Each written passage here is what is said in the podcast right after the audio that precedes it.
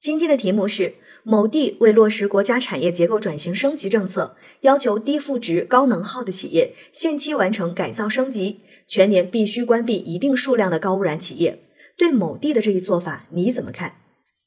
好的，这是一道与政府行为相关的综合分析题。在这道题当中呢，有几个关键词是我们在审题的时候要去着重注意的。第一个关键词就是一上来的这个词叫做“某地”。我们在综合分析题当中啊，出现政府行为的题目很多。那大家要记得的是，国家层面出台的这些政策呀、方针啊、制度啊，我们一定是要举双手双脚去赞成的。但是如果在题干当中有可能会出现到某地啊、某县啊、某市啊、某镇啊，或者是某个单独的部门，嗯，他的一些做法不一定啊，我说的是不一定，不一定是完全正确的，因为我们现在有一些地方政府，可能他的初衷是好的，他是为了响应国家的某项政策，为了落实国家的某项政策，但是呢，这个做法可能是值得商榷的，所以。当题干当中出现了某地，在你心里面一定要对这个行为打一个问号，就是它到底是不是正确的？它不一定是完全正确的，我们有可能，或者说我是可以对它提出一些质疑的，这是我们要注意的第一个词。那第二个词呢，就是国家政策了。国家政策肯定是好的，它是为了落实国家政策做出的做法，那就说明啊这件事儿它的初衷和出发点，或者说它的目的肯定是好的。第三个词就是后面提到的啊，全年必须关闭高污染企业。来，这是必须。当出现“必须”两个字，我们就要考虑一下了，有没有一刀切的嫌疑呢？举个例子，如果说全年一定要关停十家，那如果超过十家呢？比如说有十二家，那是不是关了十家就可以了？另外两家就可以先留着。留着明年再关，对不对？或者是还有一种可能，如果只有八家呢，那是不是还要找两家出来凑数？所以一旦出现了必须关闭一定数量，我们就需要考虑到这个政策是否有一刀切的嫌疑。那明白了这个点，那我们就能够非常迅速的得出自己的观点，就是这件事情啊，它的出发点是好的，但是这样的措施可能过于简单粗暴。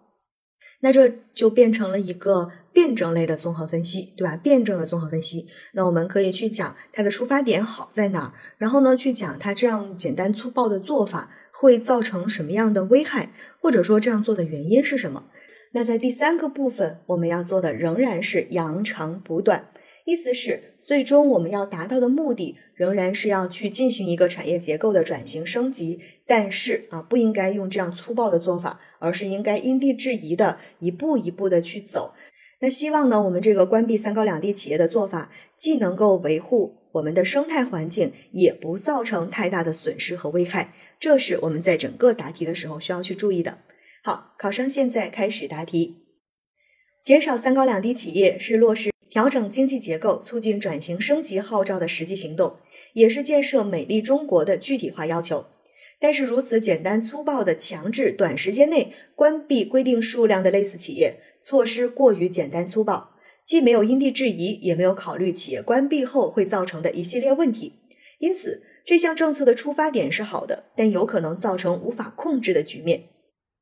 首先，关闭三高两低企业有着一定的积极意义。一是能够减少当地的污染，保护当地的环境，改善人民的生活环境；二是呢，这是积极落实国家产业结构转型升级政策的一个重要体现，可以有效的推动资源节约型和环境友好型社会的建设；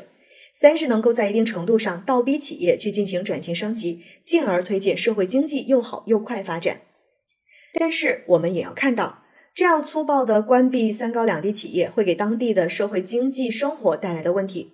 瞬间减少的财政收入会影响当地的经济发展，而大批量的失业下岗工人也会导致人民生活水平的下降，社会不稳定因素增多。而简单粗暴的关闭这些企业，并没有做到因地制宜、因企制宜等一系列问题。那么，针对以下问题，我认为政府应该科学规划，从多方面去进行解决。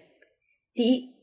政府一定要将上级的政策因地制宜。在关闭本地三高两低企业的时候，要结合本地的经济发展水平，制定逐步关闭计划，循序渐进，将经济发展的损失降到最低。比如，将污染严重的企业进行及时关闭，而对那些可以转型的，则进行扶持。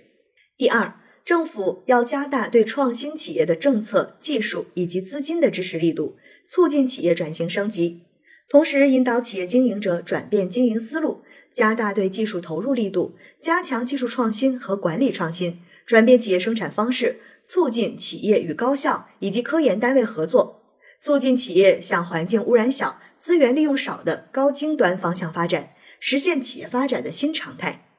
第三，政府必须站在被关闭企业的下岗职工的角度出发，增加对其技能培训，拓展工作渠道，保障他们的生活水平，倡导企业员工加强自身学习，发扬工匠精神，促进企业创新。总之，关闭三高两低企业是大势所趋，势在必行。但是，作为政府部门，绝不能简单的搞一刀切，不顾自身情况，一定要全面谋划。既要金山银山，又要绿水青山，更要社会稳定、人民幸福。考生答题结束。